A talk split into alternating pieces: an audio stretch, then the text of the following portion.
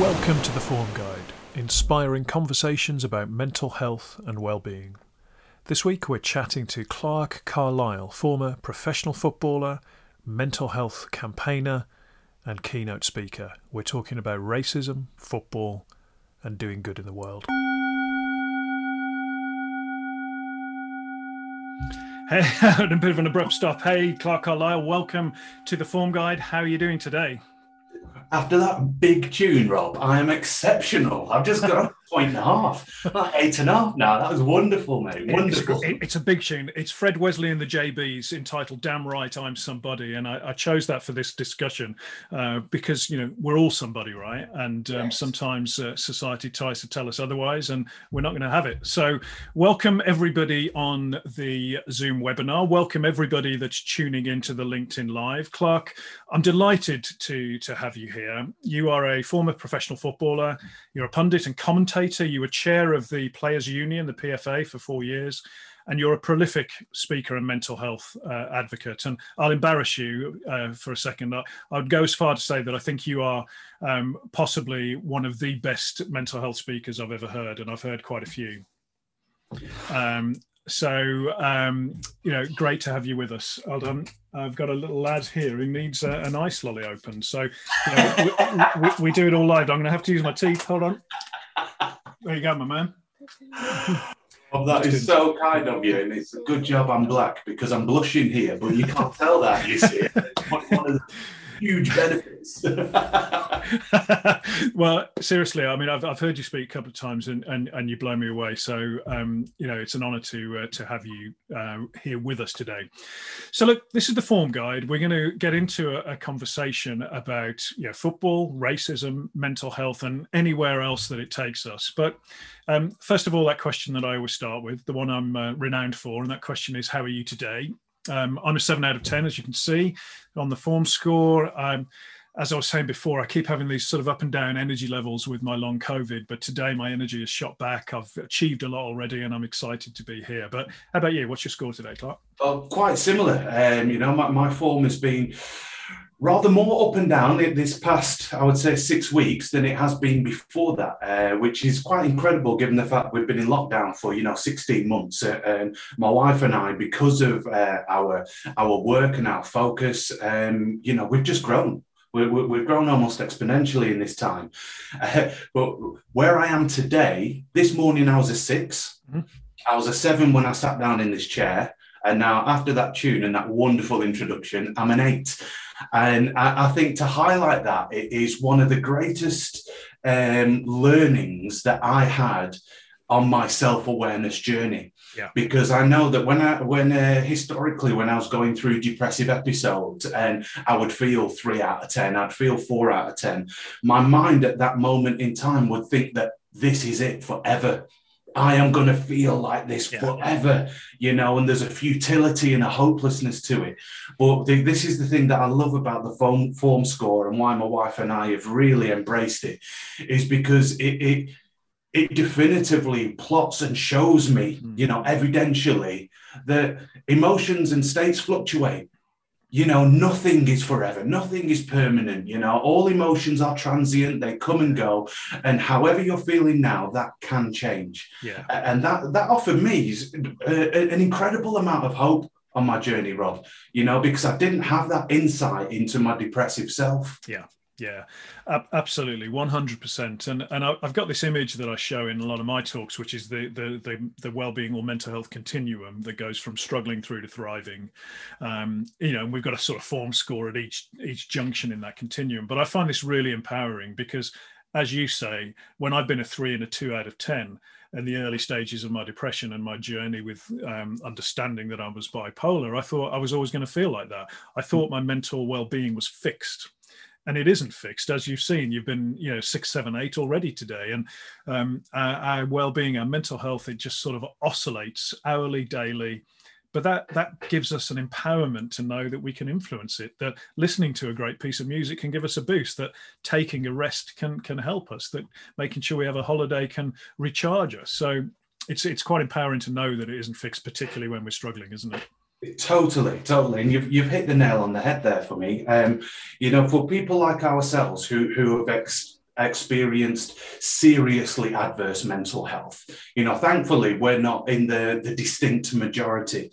But when, when you, you've experienced um, that severity of adverse mental health, knowing, uh, no, that there can be um, a perception from the outside that that's going to be the rest of your life ad infinitum, it's futile you know, uh, and this is what your family's going to have to bear and live with. And it's utter rubbish. Yeah. It's utter rubbish because once you know your definitive diagnosis, once you accept the professional support that is there for your diagnosis, and then ultimately, once you engage on a journey of understanding yourself, of understanding how life impacts you specifically, yeah and then understanding how you mitigate those, those impacts and how you can prepare for those it doesn't have to be as wildly vacillating as it was in the early days when we are just white knuckling through life. So, yeah. you know, even for someone like myself with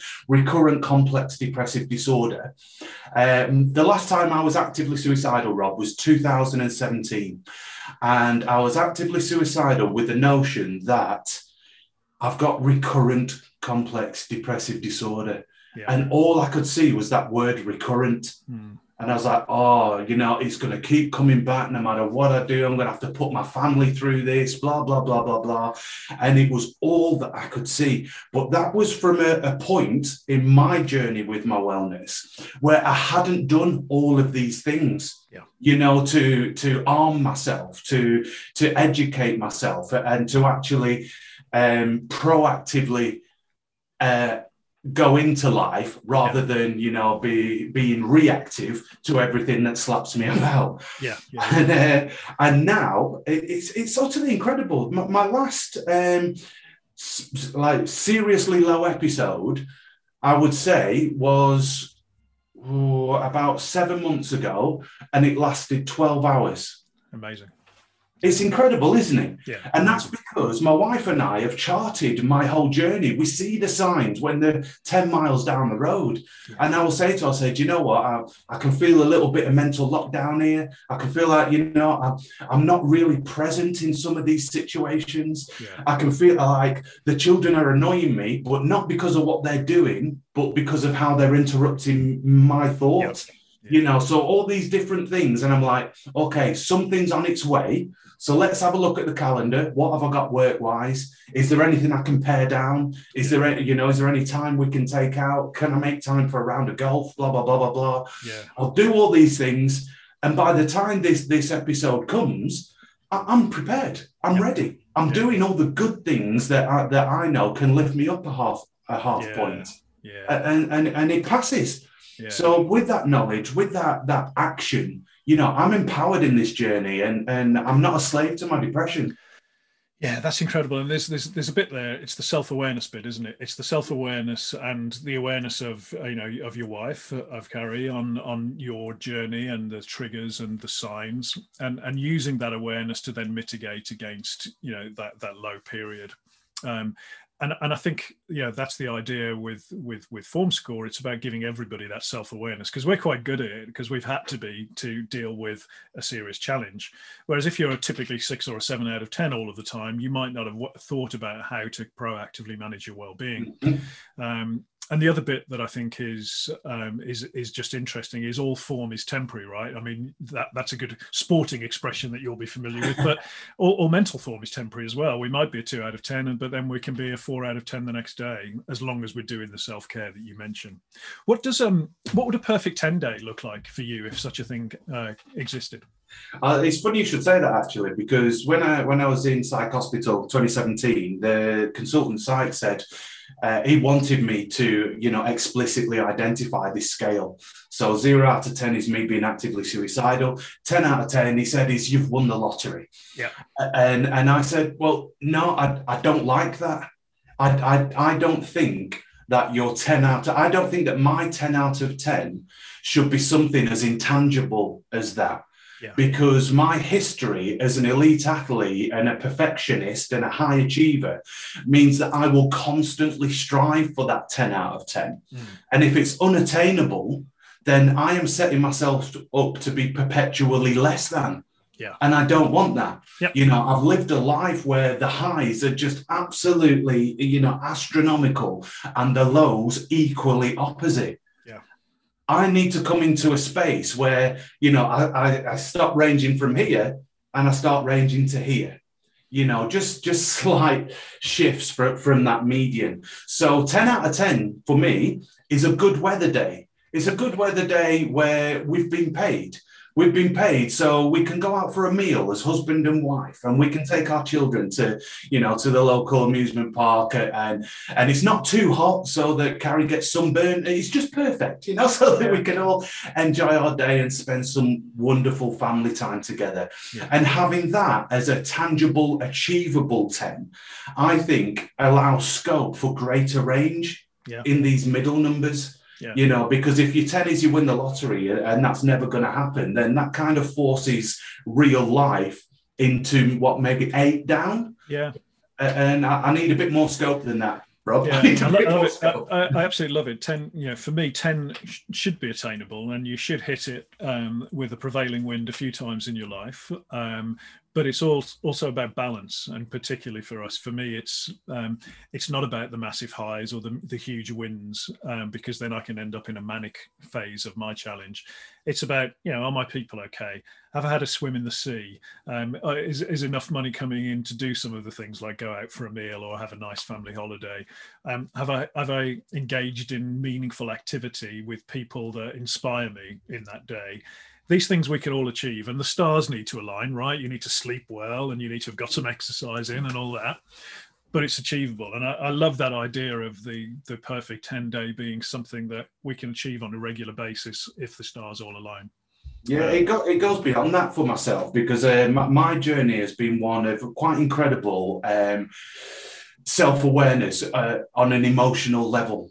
Uh, and I think this should resonate with the vast majority of men our age, Yeah. um, even if you, you've paid mind to this or not. Because the way that we were brought up uh, generationally, it, it was quite an archaic perception of what it was to be a man. You know shoulders back strong silent you deal with everything. You don't convey any perceived weakness uh, whether it be physical or emotional. You don't cry etc etc and in the in the caribbean household that i was raised up in actually. You know my dad was like well you don't speak about our business outside this house. Yeah, and if i displayed certain emotions like if i was crying i'll give you something to cry about. Yeah, well, you know, if I was angry, I'll show you angry.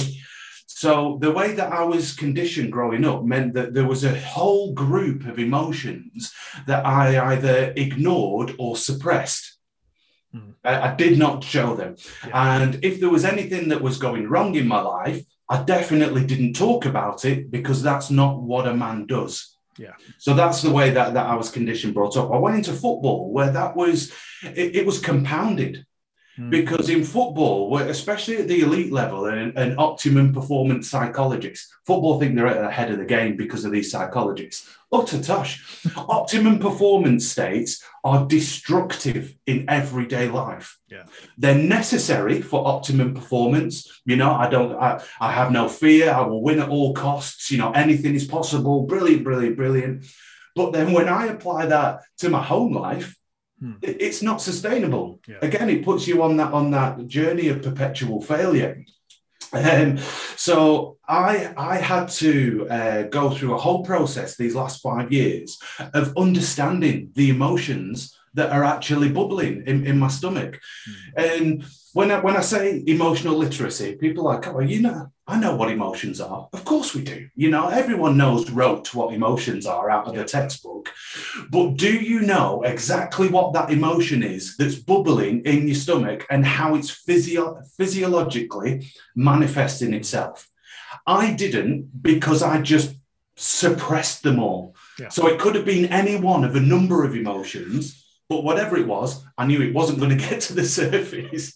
Yeah. So I, I had to take some time to allow these emotions to surface and then identify that with how I was feeling. Was I getting hot? Did my hair stand up on end? You know, did I feel sickness in my stomach? And and that's what I mean when I talk about emotional literacy. Yeah, it's really interesting, isn't it? And um, I won't be able to quote this, but uh, I heard a podcast with um, Brene Brown, who was interviewing uh, a, a, couple of authors who talked about, you know, the the actual physical manifestation of the negative emotions that we carry and don't deal with. And there's a couple of things, isn't there? I grew up in the same way that you don't express emotion. My father never really expressed emotion other than anger, mm-hmm. um, and um, you, you you're sort of taught not to show emotion but then course they go somewhere don't they? And they go deep within you um, and then we're not used to just sitting with those emotions and working out what they are. And then to unravel all that on a journey of recovery with psychotherapy and everything else that can do that for you you've got to then come to terms with what those emotions are were and what you're carrying right? Yes, definitely. And this is where, you know, just looking at, at your uh, audience and your clientele, Rob, this is where I think the conversation has to step on one, two, maybe three steps further. Because, like we were alluding to earlier, not everyone's been to our, you know, depth of feeling uh, and experience. More people are in this middle tranche. Yep. More people um, are equally, you know, high achieving, elite performance, etc., etc and and they might think that this isn't for them. Well, th- that couldn't be any further from the truth because it, it's it's far more nuanced than just sitting with your emotions. You know, th- this isn't just about navel gazing. Uh, you know, uh, and going to, to see a, a, therapist every now and again to say, "Oh, I feel like this today," while he's taking notes behind you. You know, that where people need to be at, at, this juncture in life, I think, for elite performance is marrying the, the two concepts of elite performance and looking after yourself as a human being. Uh, and what that means is compartmentalization is one of the most powerful tools that a human being can possess as long as it's done right. Mm-hmm because we've done 40 years of compartmentalizing with these emotions. Yeah. But the reason they're destructive is we haven't gone back to tend to them. Yeah. So understanding that in a professional environment, I know we've come through mind uh, uh, and a lot of national campaigns. Oh, it's good to talk and, and bring your whole self to work, etc., etc. Okay, let's get to the point. These are elite, high pressure, professional environments. Yep. You're going to encounter situations throughout that day where, do you know what? It's probably not the right time professionally to bring out that, that emotional response, mm-hmm. to, to react or respond in whatever is the dominant emotion in that moment. So you put it to one side but you don't put it to one side to then forget about it and let it stew and ferment and, and blow its top 10 years down the line. You put it to one side for a another time in the day or in the week where you go back to these periods and you say, right, what was going on there? Yeah. What was this? And and and you know, I'm going to skip to the end, but bring it in here so we can come full circle. You, one of the things that you were going to ask me is about one of the a nugget that I would share with people yeah. And, and this is it. This is the nugget. You know, this is how I can give myself some objectivity on my emotions throughout the day, which is so hard, isn't it? Yeah. To be objecting on your own emotions, your own um, emotional regulator. When I have an emotional reaction to something, I ask myself, is that emotion appropriate? So I drop a I drop a cup of tea and I'm, you know, I'm, ah, I'm absolutely, I'm furious. Well, actually, angry to be angry in that that situation, that probably is appropriate. Yeah. The second question is: Is the level of that emotion proportionate? Mm. Now, if I drop this cup of tea and I'm rah, blowing my top, that's probably not proportionate to the event that just happened. So I will register with myself, okay, there might be something going on a bit more than me just dropping that cup of tea in that moment in time. Put it in my journal and I reflect on that at, at, the end of the day. My reflection time is 10 p.m. every day. So, taking it into that professional environment, you know, when people feel these emotions that they don't want to display at that given time, ask yourself the question is it appropriate? Is it proportionate? If either of those answers are no, stick it there on your to do list in your reflection time. Come back to it, analyze it, And for me, uh, what what it often is representative of, and this again is you know like a bit of psychobabble, but there are a lot of my responses on a daily basis that are actually child Clarke responding in this adult situation. Yeah. And, and, you know, child Clarke needed to respond that way for Yeah. survival or to get through that situation or whatever. And that's the immediate reaction from me. Yeah. But adult Clarke doesn't need those coping strategies anymore. Yeah. Adult Clarke doesn't need, you know, that those reactions uh, uh, uh, and uh, doesn't need to feel that vulnerability that young Clarke felt. Yeah. Uh, and one of the greatest lessons I've learned is that I am now the adult in the room. Do you know how uh, old young Clarke is in that scenario?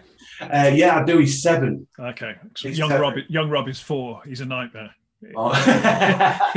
He's an absolute nightmare. Very, very kind of tantrumy, responding, you know, like a toddler.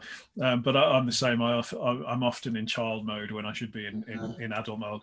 I, I love that as well. That just analysing, um, you know, in a reflective period, was that appropriate and was that proportionate? I think that's a really nice way of giving yourself a bit of a benchmark to um, a yardstick to analyse how you're feeling against. Um, I'm going to come back to this because I think there's a balance there, isn't there, in, in the workplace that we, we do need to be able to process emotions and, and retain professionalism, but in terms of who we are, our identity, um, and and and bringing ourselves to work, because I can tell you that since I've been open about my own challenges, then the power of those challenges and the magnitude of those challenges is diminished because I can be open. Now, being open all the time is not the right thing to do, but you know, having that opportunity to be ourselves, whatever ourselves are, whoever ourselves are, is important. So I think let, let let's come back to that. I want to have a little bit of fun with you first, though. Um, this is this is something I haven't asked you to uh, prepare for. So this is the quick fire idea, and um, just the first thing that comes to mind. Okay, you ready? Or is it like Mallet's Mallet? Yeah, yeah, a bit like that. Just just without the mallet. Um, so, if mental health were an animal, Clarke, what what sort of animal would it be? Oh, well, my first response is, is the black dog, but that's only because I've been conditioned to associate it with the black dog. Um, I, I, if mental health were an animal, oh no, but it's a shadow. It- it's a, it's an ominous shadow, is what it is. Um, because when you turn the light on that shadow, it disappears. Yeah, interesting. Yeah, so a shadow animal. I like it. Um, yeah, that's cool. Uh, and you know, the black dog is there, and that black dog can be a sort of you know cuddly, cuddly dog in the morning, right? As well. Um, Not mine. I'm trying to put, I'm trying to put an optimistic spin on it, but I hear you. I hear you. Um, if mental health were a color, Clarke, what color springs to mind?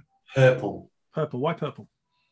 Um, I, I I love the colour purple. It's my favourite colour. Um, every every piece of work that we try and do, I wanted our logo to be purple and silver. Carrie's like, no. I'm like, oh, I just love purple, um, because I, I think it it marries a, a, a lot of the colours that you would represent for positive emotions. Yeah. So whether it's red and orange and yellow, you you know those lighter colours are, are generally married Mm. together in purple, but just with that hint of blue. Yeah. Yeah. You know, the blue tone is always there. Yeah. It's um, you know, you, you're impressing on it all of these other colours as well. I I love like it. Yeah, I like it. It's also a, ma- a marry of uh, blue, blue and red, and for us, the form score blues are the positive scores, and then reds are the two out of ten. So it's a mixture of those, which is is our mental health for sure. Um, if mental health were a food, what, what what is it for you? Um, oh, what a weird question, Rob. It is, isn't it? It's, it gets you thinking, though. Uh, if mental health were a food, it would be uh, a mixed kebab with cheese on. Love it. because it looks utterly disgusting from afar. but the closer you get to it, the more interesting it smells, and it tastes far better than it ever looked from uh, from way back there. Amazing. That is perfect. I love that. the, the mental the mental health kebab. It's brilliant. Um, so, if mental health were a song or a piece of music, Uh, um, my favorite song to sing to myself is Three Little Birds. Yeah. Um, great, great piece of music. It is wonderful. Um, but my favorite lyric is actually from Robbie. He says, um, No regrets because they don't work. And uh, I like that as a lyric. Um, yeah, we can have both. Yeah, we Yeah. can we can work both in. That's brilliant. So, um, mental health for a holiday destination. Where in the world would that be for you, Clarke? um, in the context of health, mine would be Greece. Yeah. I just love being in Greece. I, I, I think the temperature is perfect. Um, I love the food, Greek salad and fresh fresh uh, fish. Yeah, it's a bit of me that is. Yeah, like that. And then final one. If mental health were a sound, what sort of sound comes to mind?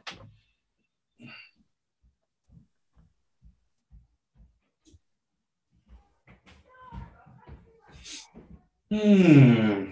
I've got alarms ringing, um, but I don't want it to be as intrusive as that. Um, my, mine's got to be alarms, to be honest. Yeah. But because you know, it, I if I think of a sound, then it would be, you know, like that air raid siren Yeah. getting progressively louder and louder. The lower down Yeah. the, the spectrum that I go. Yeah, I can work with that. That's um, yeah, that, that that's good. It's a, it's an alert. Um, so picture the scene. I'm going to put this together. You and I, um, we're we're in a Greek island together. You know, our wives are with us. Uh, it's a very nice scene, um, and you know, we've got three little birds playing. Uh, we're feeling very relaxed. We're, we're aware of an alarm sound in the distance, but it's a soft alarm sound, and it's just reminding us to to you know keep prioritizing our well-being. You know, to to stay well we've got the just the most authentic fantastic greek salad, salad that we're all we're all eating. Um, and this you know this purple hue of the sea and lighting that just looks you know absolutely fantastic. And we can see the shadows of a dog but we can't see the dog that's just you know kind of kind of way over there so that's uh that's the scene that uh, i think is quite quite beautiful and i'd quite like to be there right now if i'm honest clarke Hey, that's brilliant. What an excellent little exercise. Nice, I like that. Yeah, I nice. like that. Yeah, uh, one day I think that's an achievable one. Sometimes I do these and they're totally not achievable, but you know, maybe one day we could be there in Greece, you know, enjoying that salad. So, so look, um, we're going to get into it. Um, we're going to talk about football, racism. We're going to talk about mental health. We've been touching on those already. Um, just just talk us through your journey, Clarke, if you don't mind, a little bit with kind of mental ill health through to through to recovery. Cool. Uh, how long's this session? We've got about half an hour left, so it'll be the it'll be the short abridged version. But just give us a, give us a flavour. Uh, the abridged version, um, as we alluded to earlier, you know, quite a traditional upbringing that, that kind of molded my um, identity when I moved into adult life. And then that was further compound, compounded by football. Uh, um, what what compounded it the most we, within football and that upbringing um, was that my self worth was always based on external validation you know so i- in home uh, in the home life it, it was the affirmation of my old man and then when i went into my work life um, it, it was that i had to please the manager i had to please the, the fans i had to please the, the guy in the press box who was going to tell the world how good or bad i was the next day Yeah. and then that just kind of morphed into this incredible all intrusive beast with social media. Yeah. So you couldn't just go training and then go home and you know be in the the, the safety of your, your own sanctuary. You know, people's opinions were coming to you on your settee, you know, or, or when you're with your family uh, and all that. So all, all of the um, any doubt that I had uh, of, of myself, of my abilities and capabilities. Uh, I'm, I'm sure many people are familiar with this. I might have a hundred positive comments, but I was like Teflon to them. Yeah. One negative comment was like Velcro, boom, stuck on my forehead. And and because everything that I'd ever done for my life was all about making people like me, making people love me, Yeah. it then became my um, my sole mission to convince that person that I'm good, to, to win them over, turn them around. I yeah. spent so many hours on social media, you know, justifying my existence or performance and this, that, and the other. And um, so that that's that's kind of the the uh, approach to life that that I was taking. And when there were certain large incidents that happened in my life. I had no wherewithal or coping strategies to, to manage them. First one was in 2001. Um, I'd just been signed by QPR, just made my debut for England under 21s. Uh, I had a tackle in, a, a, match against Fulham where I ruptured my ACL, LCL, popliteus, ITB, rotated the fibula head, uh, dislodged the nerve, ripped the hamstring off my right knee uh, you know, I, my career was just kicking off then. You know, really just burgeoning, and the surgeon said that I probably need to walk with a stick. So at, at, that point, at 21 years of age, you know, Clarke Carlisle and football were inextricably linked. Yeah. It was the very reason why I had money in my pocket, why I come out of inner city Preston and the council estate, underprivileged life, why girls were interested, playing in front of 20,000 every week, you know, living my dream. Yeah. And it was gone like that. And um, and the coping strategy that, that I used was drink. Hmm. It was recommended by the physio, and it was one that I'd utilized from 12 years of age on the local park, mm. you know. So I, I, just got battered for about five weeks solidly because I was uh, housebound. And it was in that haze that I took an overdose. I just thought I was nothing without football. Um, I was taken to hospital, put my stomach, survived. But incredibly, I was discharged by the physio because uh, the club didn't want anyone to find out. And all we did was just pretend that that never happened. Right. So that there, you talk about suppression of emotion. You know, that was that was the an intense trauma in my life, and I just totally ignored it. Uh, that that I know now is the inception of my depression. Yeah.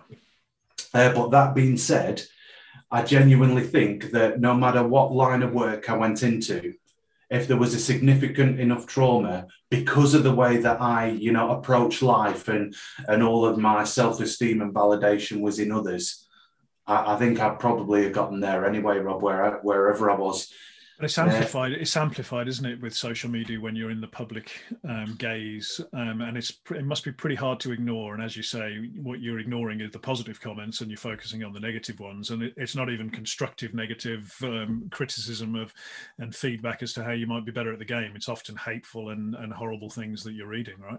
Definitely, you know, it, it undermines uh, any sense of self, any sense of, of not just validity in, in, my working persona, but also, um, you know, I think we'll come on to racism later, but a, a lot of your your sense of, of belonging within your own community, you know, your, your right to be there, and and that was. Know, well, it all contributed to this melting pot. You know, to talk about my mental health along that journey, what one of the things is is that my depression started there, but it wasn't diagnosed for another 12 years you know, and my perception at the time as someone who had depression was someone who was weak and, and couldn't handle it, shivering in a corner. Yeah. That's utter rubbish.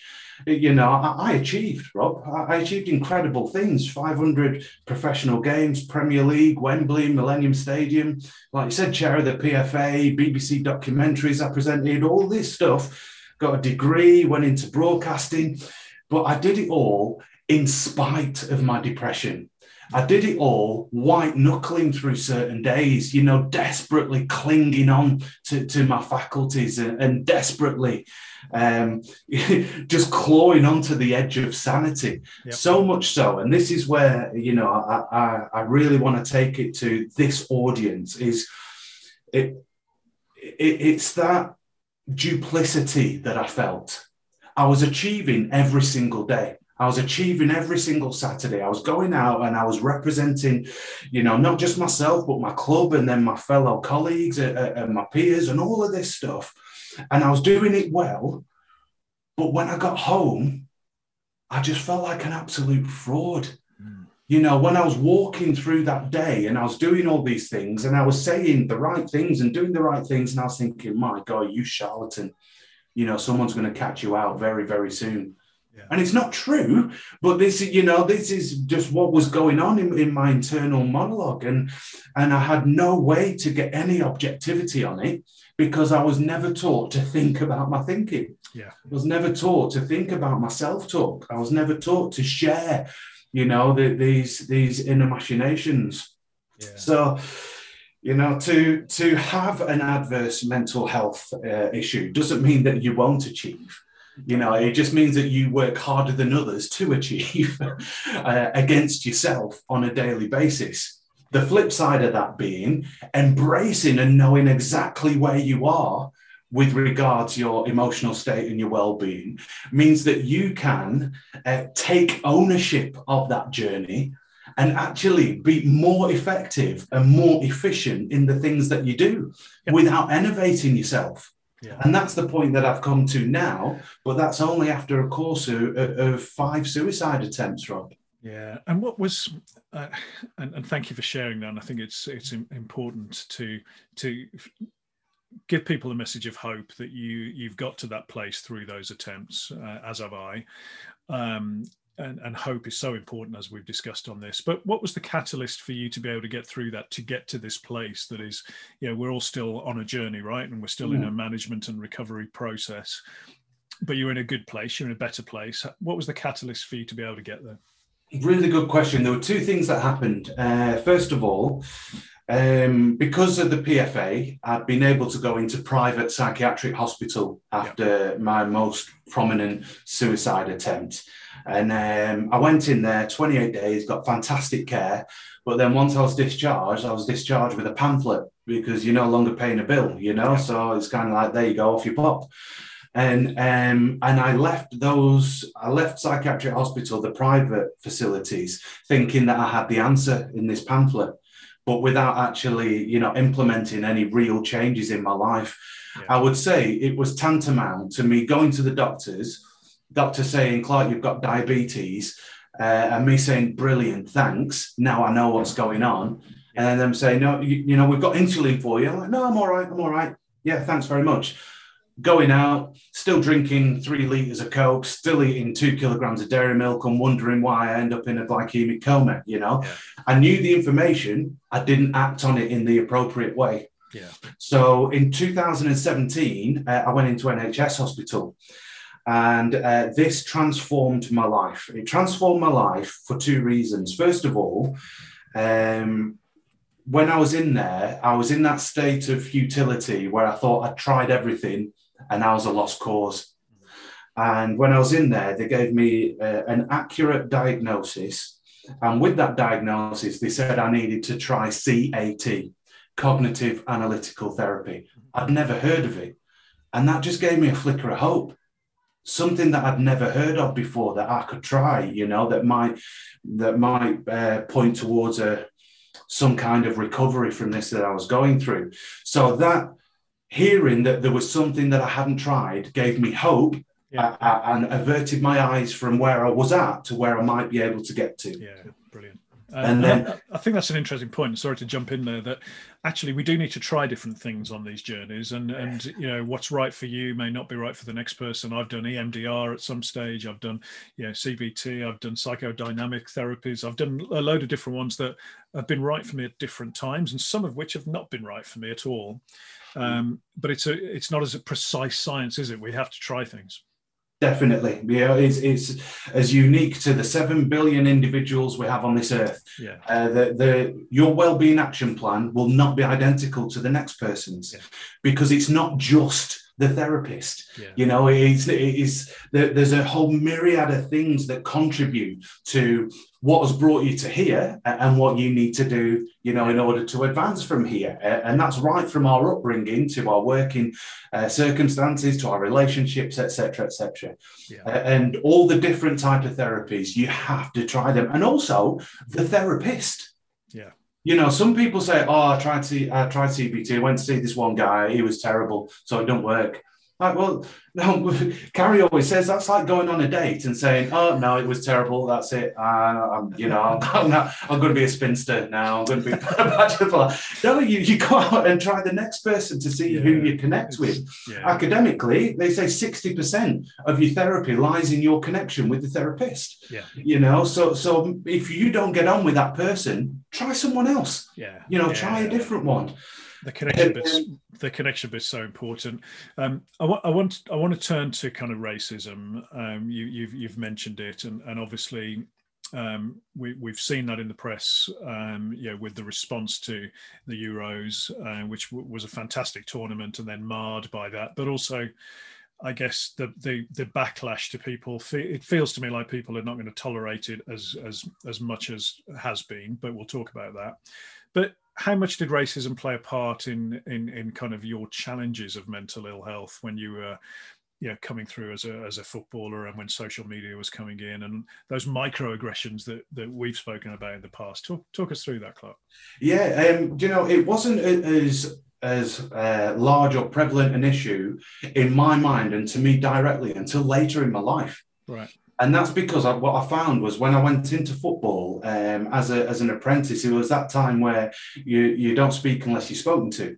Yeah. You know, you do anything to conform to what's going on in the situation so that you can elevate yourself. You know, in that situation, and um, and in in the dressing room in, in the mid 90s, early noughties, you know, a lot of the, the, the majority of racism was there in that dressing room. And it was all in the guise of jokes, you know, uh, uh, and uh, uh, standard stereotypical tropes about whether, you know, whether it's a black person, Asian person, uh, you know, xenophobia with the, the Scottish people and stuff like that. And, and I went along with all of that, Rob you know, I laughed at those jokes because when I started at 16 years of age and I went into the first team dressing room to collect kit, and the first team coach walks in and he throws a banana at me and he says, Oh, and keep your socks on this time. And all 25 men in the first team squad burst out laughing, black and white alike, all of them. I just take it. I just take it because I'm like, oh, okay, this is what happens here. You know, there, there was there was no one who stood against it. There was no one who, who who came to me afterwards and said, oh, you know, that wasn't right. Uh, it just was, and it, and it was disguised as humour, and it was so. Um, so, you know, it, it was such a, a deep rooted part of that dressing room environment that I was complicit in it right up until my, I would say probably my mid to late twenties. How did it make you feel? Pardon? How did it make you feel? Hmm.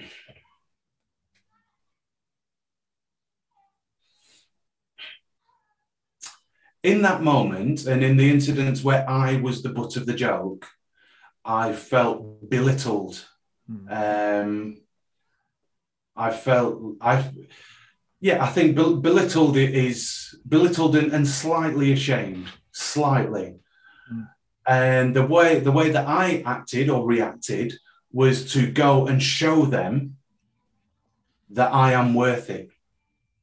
So rather than me railing against the injustice of what they were saying, it almost it affirmed to me that I needed to do more to seek their approval. Yeah. And turn that around which then fuels the external self-validation, uh, the external validation, and and fuels that that that that issue we were talking about before, doesn't it? Exactly. And and when when did you start to see things change? Um, the, the change for me came in, uh, like I said, when I was in my mid to late 20s, I started to work with the PFA, started to uh, work in the local community trusts at my club, and um, became far more aware uh, of wider experiences um, uh, with regard to racism and also became more aware of the different forms of racism other than people just being directly abusive in my face. And it was only at this point where, you know, I retrospectively realized that it's been present for the entirety of my journey. Yeah. Uh, and, and it was, it, it was present in ways that I had uh, felt responsible for. And this is amazing, you know. Carrie, Carrie brought things to my attention that to me had just been the way it is. Uh, and for an example, I will say, I'll go to a, a, a hotel in, in Mayfair, walk in, we're in a queue, three people go through, booked in, booked in, booked in, and then I get to the, the reception desk, like, um, yeah, can you pay for your room up front, please, sir? And can we have proof of, of your ID? And, and, and I just give it because that's what I've always done. Uh, yeah. But you know, Carrie's like, I beg your pardon. What about what about these three people? What about this, that, and the other? And I'm like, well, well, well, you know, let's just get into our room. But the, these are the the like you said, microaggressions that happen on a daily basis. When I go to a shop and a, a, woman holds a handbag closer to me, when I meet someone at the House of Lords and I say, "Oh, oh good afternoon," you know, how are you? Blah blah blah. They say, "Oh, you're actually you're very articulate, aren't you?" And there's kind of an implicit for a black guy, for a footballer, you know, when. Uh, when I was, I used to do a lot of driving late at night when I was um, commentator for ITV. And I would say over the course of a year, maybe seven or eight occasions that I got stopped on the A1 for driving a nice car late at night. Yeah. You know, how, how is that right? Yeah. How is that right?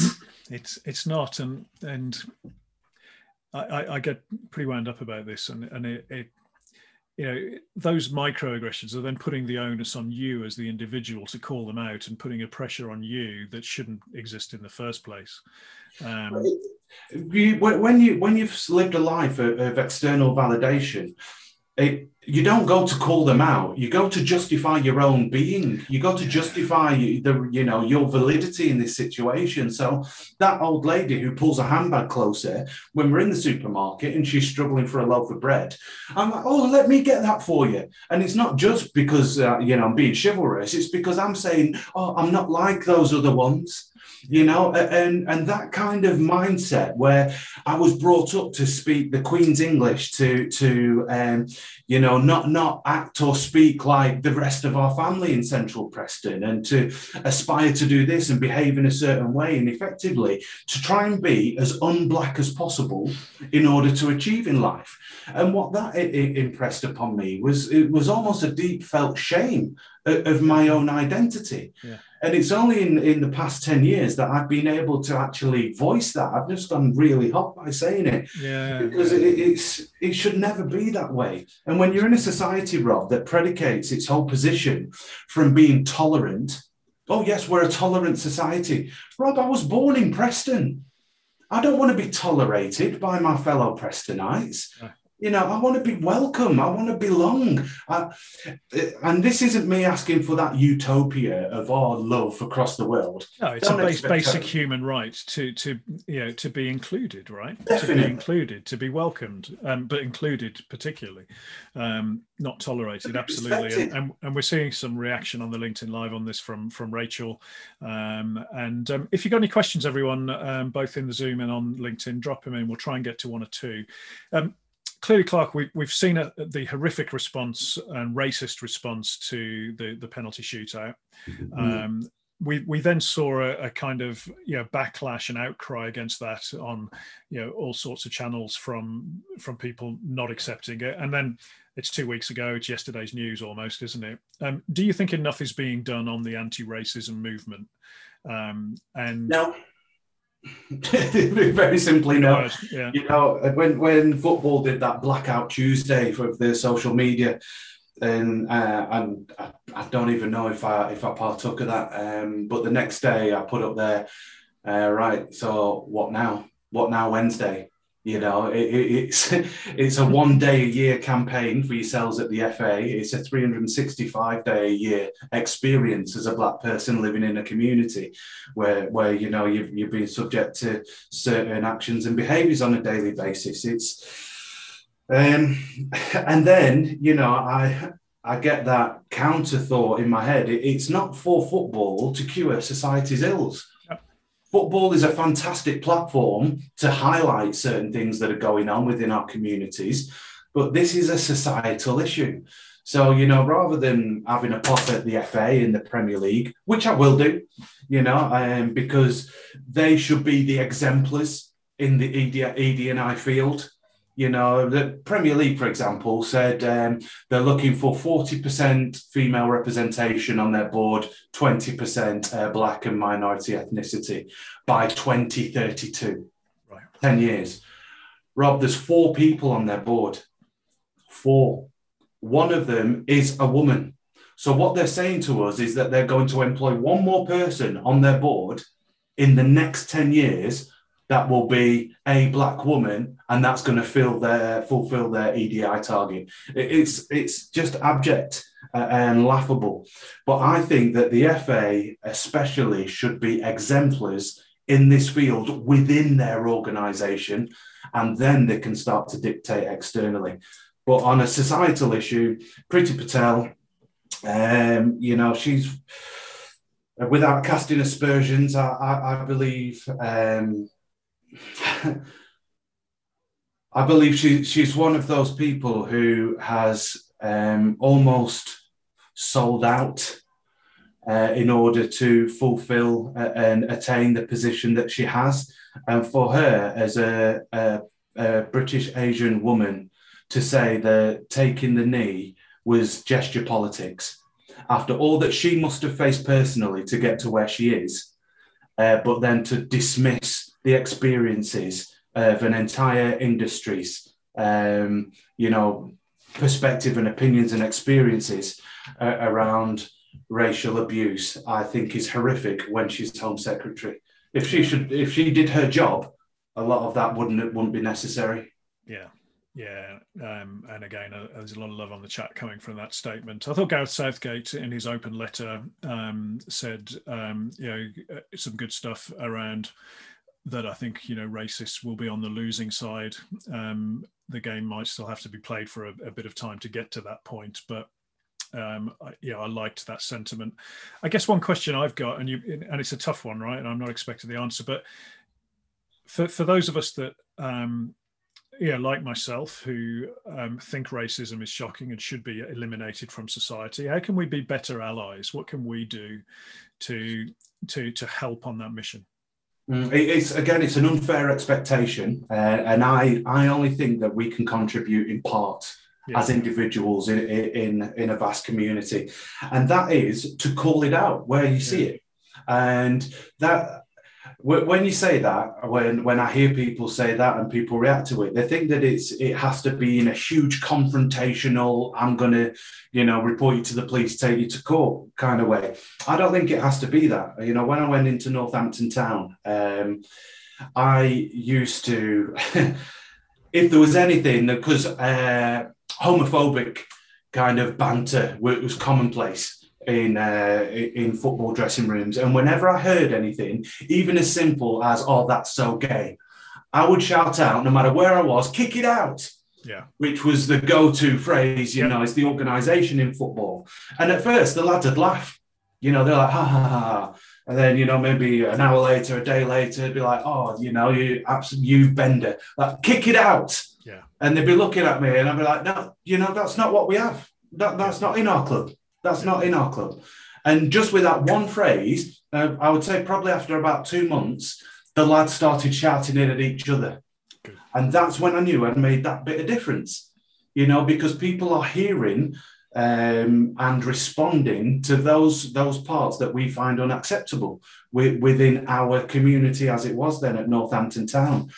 But, but it's not it's not something that we can fix as individuals because two prong classic classic pincer movement. It's got to be education and it's got to be the deterrent by way of uh, consistent reporting, independent uh, investigation, and a judicial outcome.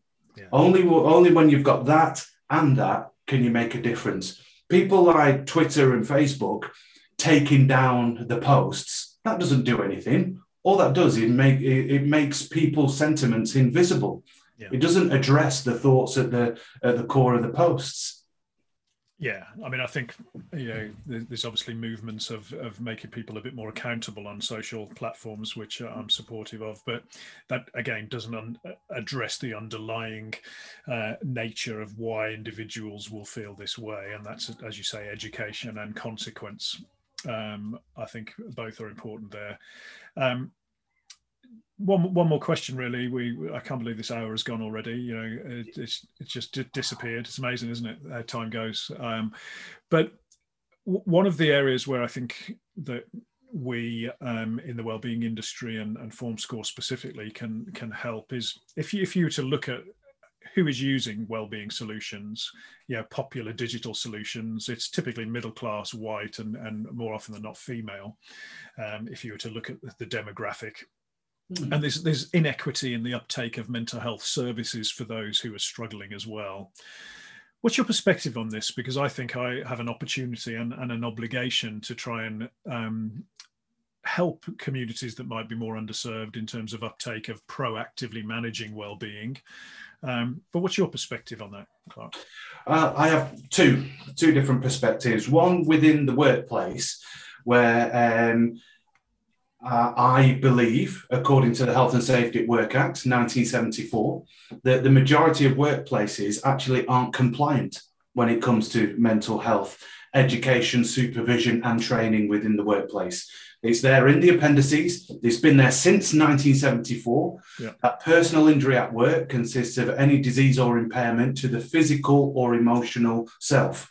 So it's been there. We've taken the physical health to the nth degree, and we've left the uh, you know the psychological emotional health at the bottom. So i think that uh, organizations that companies should have mandatory training for their well-being and mental health just like they do for their physical health. Yeah. You know you can't even go on an exercise bike at a gym without having gone through the the requisite uh, introduction and i believe it should be the same in the workplace with regards communities that that um, you know certain parts of the community that don't engage, it's I personally feel it's about visibility and relatability.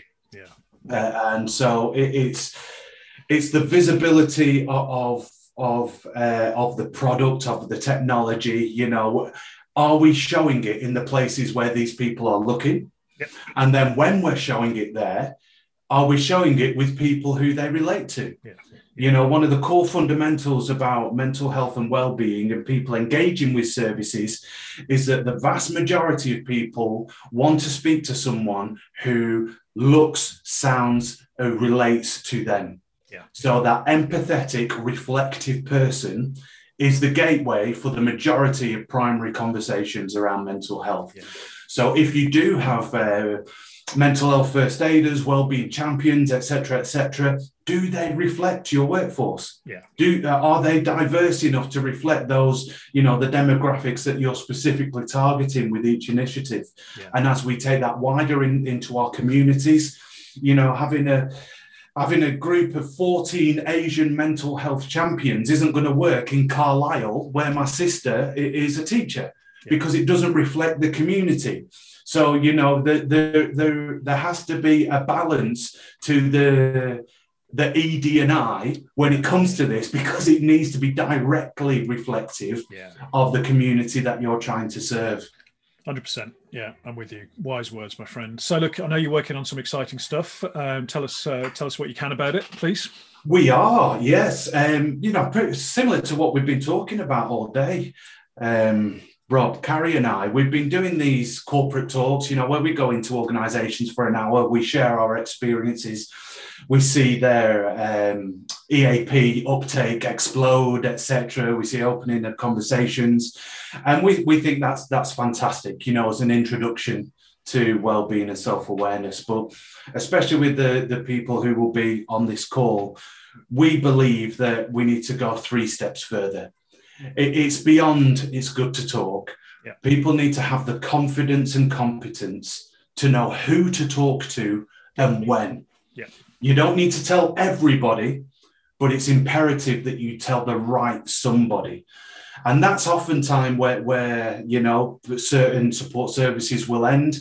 Well, no, that like we said, the, these are elite, high achieving people We need to now harness that knowledge and understanding and implement it on a daily basis so that we can underpin successful work performance in tandem with successful human being endeavors. Yeah. And having that balance and understanding, you know, the nuances of compartmentalization, of working self uh, uh, and personal self, etc. And, and to do that, we put on a masterclass. Uh, and it's it's so exciting, Rob. We're going to spend a full day with people, uh, breaking it down section by section, uh, going deep into the, the core of these issues. And we know that people who come on there will be energized, they'll be educated, and there will only be a greater version of themselves than when they came on that course. That sounds amazing. So, how can people find it? So, we'll put a link in the show notes. But what's your what's your website? Yeah, definitely. It's uh, clarkeandcarrie.com. Yeah. Uh, Clarke, C L A R K E, and Carrie, C A R R I E, forward slash masterclass. Masterclass. And you can sign up there. Uh, first one is 25th of September of the autumn term. And uh, limited places, actually. They're going really quick. And there's such appetite out there for yeah. this, Rob. And we need to make sure that we're feeding that appetite with the right stuff. Yeah. Absolutely. Brilliant. Um, Clarke, thank you so much. That sounds amazing, and I'd encourage my network to take a look at it, and we'll uh, we'll help you promote that for sure. Um, my friend, it's been such an honour to speak with you, um, and you know I can't believe the hour and three minutes has just gone like that, and um, you know we could talk a lot more. But I, I love your approach, your philosophy, and thank you for sharing your personal perspectives. It's been an honour to uh, to hear them privilege to share the platform with you, Rob, and, and uh, a privilege to call, call your friend, mate. Thank like, you. Likewise, my man. So thanks everyone on both LinkedIn and the Zoom for for tuning in um, and, and, giving up your scarce resource, your time to join us. Uh, this is the Form Guide, inspiring conversations about mental health and well-being. We're going to take a short break over the summer months because I'm going to practice what I uh, summer weeks to practice what I preach and get some well-being downtime. But the next up, we're going to have Harry Bliss, who is the CEO of Champion Health. Clarke, once more, thank you very much, everybody. Thank you so much for tuning in.